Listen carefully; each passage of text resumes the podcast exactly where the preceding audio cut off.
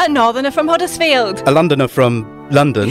That's chuffing obvious. I'm Nat Richard. And I'm David Baker. And welcome to our sophisticated, civilised, refined.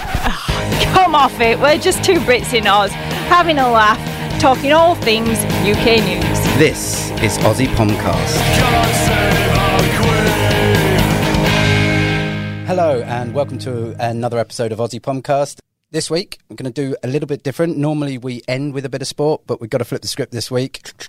Turn it all Yeah. around. We've got to start with the biggest news story of the week. Massive Lionesses. What a bunch of legends. Front page of the Daily Express, it's home. Front, front page of every paper, Yes. and for more than one day, which is great. Like, as in consecutive days, it's, it's got so much coverage, which is great. Yeah. And given that it's the biggest crowd that's ever attended a Euros game, full stop, like it's. It's our- 87,192 people. That is Exactly. massive. It's our first That's massive. ever Euros win as a footballing nation. Like it's just such a big story, and I'm so glad it's getting the prominence and it's getting the attention that it deserves. Yeah, how many times as Pom's in this office do we talk about it's coming home, it's coming home? Everybody laughs at us. This time, we didn't say Come it this home. time. We did, we stayed quiet this time. I look just- this. It's only because I assumed we lose on penalties Yeah, at some point. because we're just so used to getting ridiculed. That is fantastic. Great headline to see. Absolutely brilliant. There's some absolutely amazing footage going round. Um, we, we've got to talk about the goal, though, right? Oh, but both goals. I like the first goal, unbelievable. Like, honestly, the pass and then the chip finish for Ella Toone, who scored the goal, unbelievable finish. Like, it's such a remarkable goal. And then, obviously, it goes to extra time, and like all England fans, you're just suspecting think the worst. over. It's, it's Yeah. against Germany. It's in a final. You suspect you're going to go to penalties. You're going to lose. But up, up pops Chloe Kelly, gets a, a goal with ten minutes to spare in extra time. Unbelievable What a moment. scenes.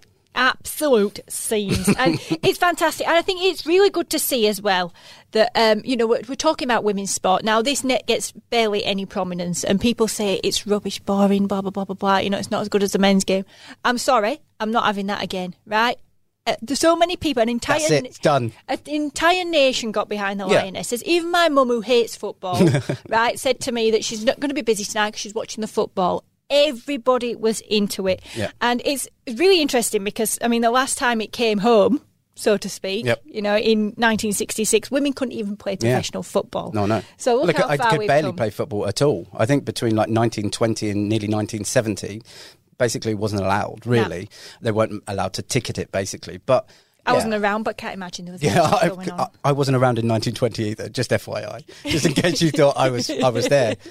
Um, but yeah, like to think how little emphasis and money and attention and grassroots effort has gone into football in this in in England for women, like in the last however many years, to then be European champions is such an amazing, like, and such an inspirational thing. And like, you can only imagine that this what this leads on to now. Like, hopefully. Mm. You know, World Cup obviously next year, but no further on from that. You know what this means for the next generation of young female footballers. Basically, Yeah, so is come on, huge. blokes, you've got some keeping up to do Yeah. here. You've got some standard has been set by the the ladies. Absolutely fantastic and good to see. You know what? Off the field as well. Mm. I mean, I don't know any of them personally. I'm not going to claim I do, but they don't seem like absolute divas. I mean, you know, Right. like when you get with like, you know, when you get with EPL footballers, right? Yeah. they're all a bit, they're all knobs. Right, a lot of them are absolute knobs. Off the Two hundred and grand a week will do that to you. Right, probably. but these these lot are so down to earth. a- Mm. Actually, seem like just ordinary, you know, gr- relatively grounded human beings. I hope it stays that way because they're going to make a shit ton of money now. Well, I- I don't know if saw- sponsorships. It's all coming at them now. obviously everybody wanted to talk to Chloe Kelly after the game, and when she Mm. scored the winner, and then they kind of interviewed her, she took the she took the microphone and ran away with it and sang "Sweet Caroline" with the crowd. Like they are very ledge, yes. grounded, like women. I think they're they're obviously not going to. It, it just because it doesn't have the money and it doesn't have the culture that men's does, which is good. It's nice Yes. to see that. It's, It's actually- refreshing. Yeah, it it's is. about time. I hope that lasts. Um, we've seen some footage as well of uh, people dancing in the streets. Everybody's singing "Sweet Caroline," and it's coming It's- home. Yeah, and, well, well, it's, it's home. It is home. Yeah. It's home. come what home. do we sing now? I actually saw that David Baddiel, obviously, for anybody that doesn't know, is one of the songwriters and one of the people behind that song, um, has said he's happy for it to be retired now. That's it. Yeah, call it a day. Yeah, I'm Like, sorry. I, he, uh, he doesn't get to have that say, unfortunately. I know, but it's a the nice- only song every British person knows when the nice World Cup comes though. round. It's a nice It sentiment is. that we don't is. need to say it's coming home anymore because it's home. On your David Baddiel, Yeah. what a ledge he is as well. And you know what? There was even a bit of a royal flavour in this as Oh, well. tip- Yes. Trust you. Know you. me, Trust you to- shoehorn yeah, a royal exactly, reference in there. Uh, William and Princess Charlotte, and they gave a message out to the lionesses before the game. Yeah, so very cute. Isn't Yeah. she? I mean, she doesn't say much, but No, she's very, very cute, and it was lovely to see as well. Um, they're very much a sporting family. It was really good to see as well on their Instagram page. They just went mental about the whole like lionesses Mm. thing. Fantastic, and they're massively sporting family, as we know. So they've been at the Commonwealth Games as well, Yep. very recently. So we had Charlotte there, uh, pulling faces in the crowd, just like Prince Louis. Yep, I know. Anyone would think they were brother and sister. All kids. Yeah. Yeah. either of those things. Yeah.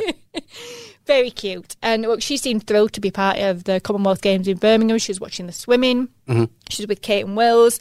Uh, the Wessexes were there, you know, Sophie, Edward, the kids. But, you know, they're not as glamorous. Yeah, but they're all just doing their traditional things and they're doing their normal stuff right. I was much more interested to see the thing that's gone viral on TikTok with um, William and Kate. So I don't even know the difference between They're trash them bag days. Yeah. They're trash bag days. so William and Kate during their nightclubbing days, that is just appalling, isn't it? It's so, not appalling. It's it's, It's any twenty it's any twenty six year old that's ever gone out. Yeah, but normal kind of appalling. And you know, any any um like anyone who says that Prince Harry is the only party prince, take a look. Yeah, Right? uh, Case yeah, in I point. mean, it's a little bit different. He's a bit of a nerdy William looks like he? he's had one like one or two glasses of champagne. Harry Not got stripping off. naked in LA. Like it's not, wearing quite- a Nazi. Yeah, Nazi exactly. Yeah, exactly. Like there's some difference, but um, no, look, I think I know everybody's talking about it in, in that kind of context, but it's just actually for me, it's quite nice to just see them being normal and doing Yes, normal a stuff. long time ago. I know. This I is know. when they were still dating, and well before um, Kate was a working member of the royal family and all that jazz. But this video surfaced on TikTok. It just so, shows like a photo montage Yeah. of them It's like 20 seconds long, getting drunk into taxis. Oh, it's just ace. It's Yeah. so good to see. So good to see that they're not always perfect. Uh, however, Kate, uh, maybe a slip up in some people's eyes this week. right. She wore shock horror shorts. What? Who What? who says that's a slip up? this is the thing. So Meghan got in trouble for this, right? At the time, Meghan's worn shorts a lot of the time. She's a California girl. She wears shorts to a lot of polo games and whatnot. She them well, she was a working royal as well and pre-royal life, right? I know shorts shouldn't be a big deal, but it is because they're royals, right? And royals don't you're show. gonna you're gonna have to give me some like showing your knees Like- off. Oh, You can't wear shorts Knees, when you you're can't royals. be a- No, knees forbidden. okay, Yeah, right. vulgar. wow. So Kate's worn shorts this week. Massive deal. Um, not really, but everybody seems to think it is. I think leave her be. Leave Yeah, and you know what? For yeah. once, for shorts, once, shorts are fine. let Meghan be as well. If they want to wear shorts, it's been bloody hot in Britain, right? imagine getting in 40 degrees and someone saying you're not wearing, you can't wear those out. I mean, the irony, right? Your knees are out. Kids have to wear shorts. Little boys have to wear shorts all time of, of the year. I'm, I presumably it's the same for the men, You're right? right. They still got to wear their top hats and monocles and their ceremonial sword. Or whatever. Absolutely ridiculous. And I think I- this. I mean, look, I'm all for tradition, but I think get rid of the shorts thing, right? Well, of course. yeah. It's so one of the anyway. stupidest things I've ever heard in my Kate life. making headlines over shorts. That's another big one this week. Another thing to come out of the Royals this week is obviously that book that we've been talking about. We've Yep. given Tom Bower way too many plugs on this podcast. You have. I mean, Um, you talk about it I almost know, exclusively. I am but so getting it. so yeah, this is a this is a very anti Meghan and Harry book that seems to um, have that sort of flavour to it. what, what Um, makes you think it's anti Harry and Meghan? Is it well, the subtitle Meghan, fact that they- Meghan, Harry and the War Between the Windsors? it's a subtle title. It's called Revenge. the fact that they look like something off Dynasty on the front cover. Yeah, I know. wow. Um, look, uh, Tom Bower says that it's been very hard to find people who spoke about Meghan and Harry in a positive light, which is pretty damning. yeah, but it Um, might be. it might be only targeting those people. Well, yeah, exactly. It might might give you an insight into the sort of sources that he has. I don't know. Like maybe the people that are close to him don't want close to them don't want to talk to him. Well, maybe if they, they were real mates, they probably wouldn't be speaking to the press anyway, Exactly, would they? yeah. So, um, but we all know about their feelings about that. Looking at you, Thomas Markle. So, um, look, I mean, he said that the, a lot of people said that um, Meghan's painting herself as a victim. That's not true. Um, you can imagine though when you're saying that sort of stuff about a member of the royal family, that is going to go off. They've got a lot of money behind them, Hmm. right? They've got lawyers behind them.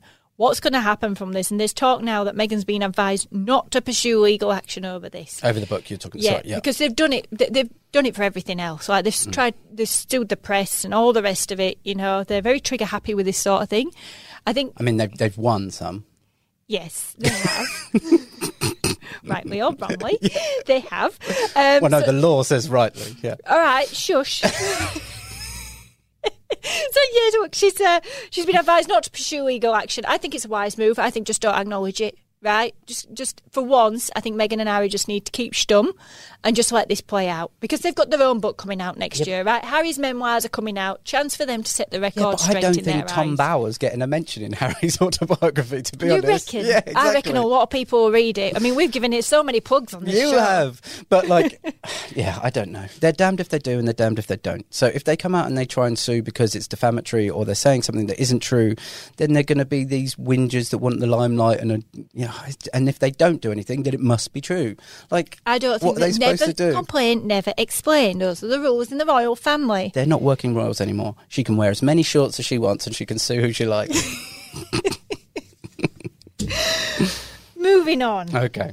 Moving on. Um, I, I mean, unfortunately, I think we have to talk about a, a very sad Yeah. legal case here. Um, Archie Battersbee, a young 12 year old boy, an incredibly sad story.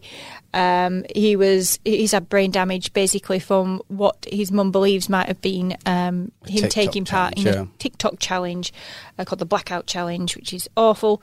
Um, I'm not going to go into detail Yeah, yeah. about what that's about, but basically that, that's resulted in him being in on life support for a very long time, and um, his family have been desperately trying to keep him alive. However, um, it's looking like as we record this Yeah. right now, it's looking like his life support is going to be switched off very shortly. Um, I, I mean, do you, do you want to explain to people here what, what this means? Yeah, I, I mean, look, obviously it's a sad story and, and, and one that I think we should touch on just because it's it's worth talking about. Um, but he's a 12 year old boy. He's been in a coma since April. Um, he's been on life support. He's very, very unlikely to ever gain normal life function. He's probably if he is the medical professionals are saying he's only the ventilator is the only thing keeping him alive. Yeah. He's medically brain dead. Yeah, yeah. And so, unfortunately, the there's a very emotional side, which is no, like, and it, it's quite a sad thing to talk about. But no parent would ever want to make that decision. It's a pretty hard thing to No. talk about. But what do you do if the parents don't want to say goodbye, or they're not one maybe not mentally prepared Yeah. to say goodbye, or secondly don't actually believe them and actually have a firm belief that they should be keeping that little Yeah. boy alive at all costs? Where who draws the line here? Well, and the- that's the problem. Isn't and so it? the other side is the pragmatic and logistic and financial side of it, unfortunately, which is how long does the NHS pay to keep someone alive that is never going to regain function, that is never going to have any quality of life? Like, it's a sad thing to talk about, but I think it's important either way that it's talked about. And so now, basically, it's gone to the Supreme Court, it's gone to the High Court, it, and it looks like the European Court will now get involved potentially. But whatever happens, I think it's important that it's been talked about and that there are court cases and precedents, and now there are means for people to look at different avenues if it happens again. So either way, it's it's paved the way for different decisions potentially in the future, which is important. And the parents have been absolutely relentless in pursuing this Mm. as well. I mean, why wouldn't you? Why, why wouldn't you give your, your child what you think is the best Yeah. chance possible? Uh, an incredibly sad story, and um, well, obviously that's just developing as we talk about this right Yeah.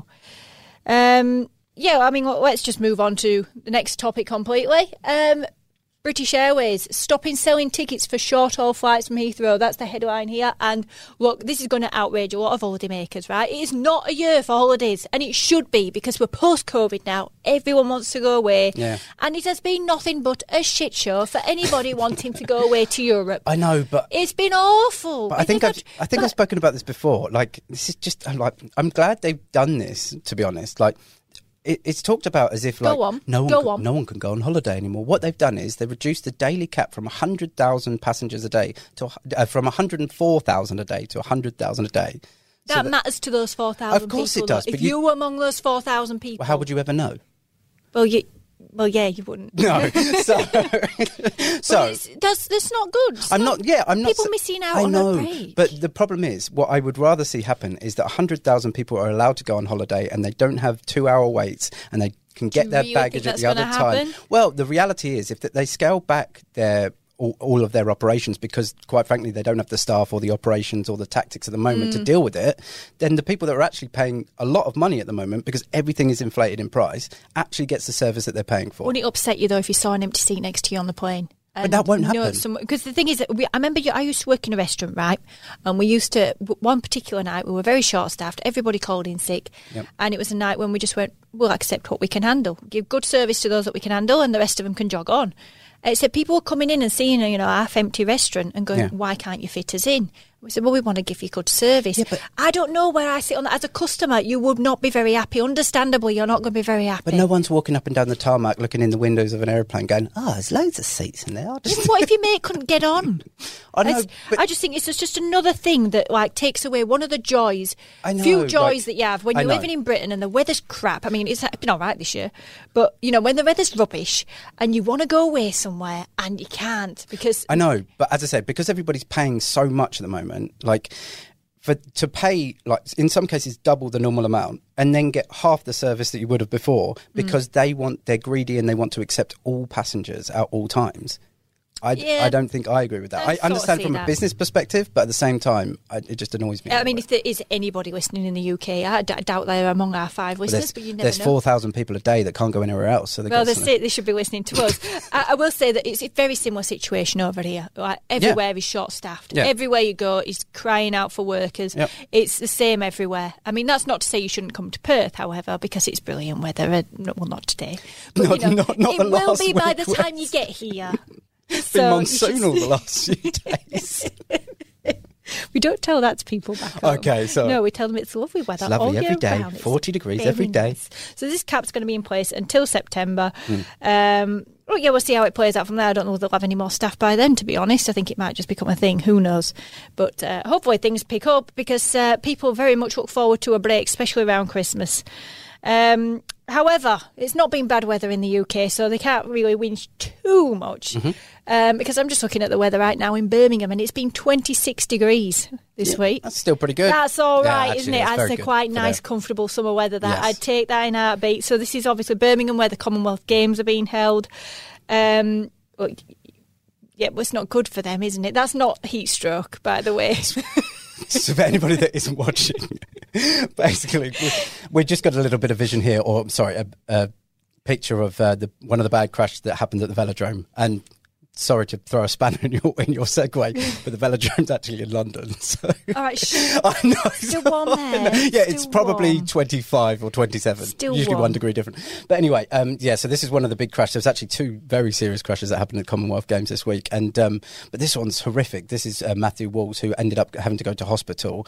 It was launched into the crowd, basically, and a little kid had to go to hospital as well. And just chaos everywhere. They had to suspend, like, this is a horrible sport to watch. It's very anxiety inducing. Yeah, this one. I know. because they go so fast. I mean, I know how fast they come down a bike path on, on when you're going down West Coast Highway, and I Mm. get terrified of that. I mean, these are next level. You would not want to pass them on West Coast Highway.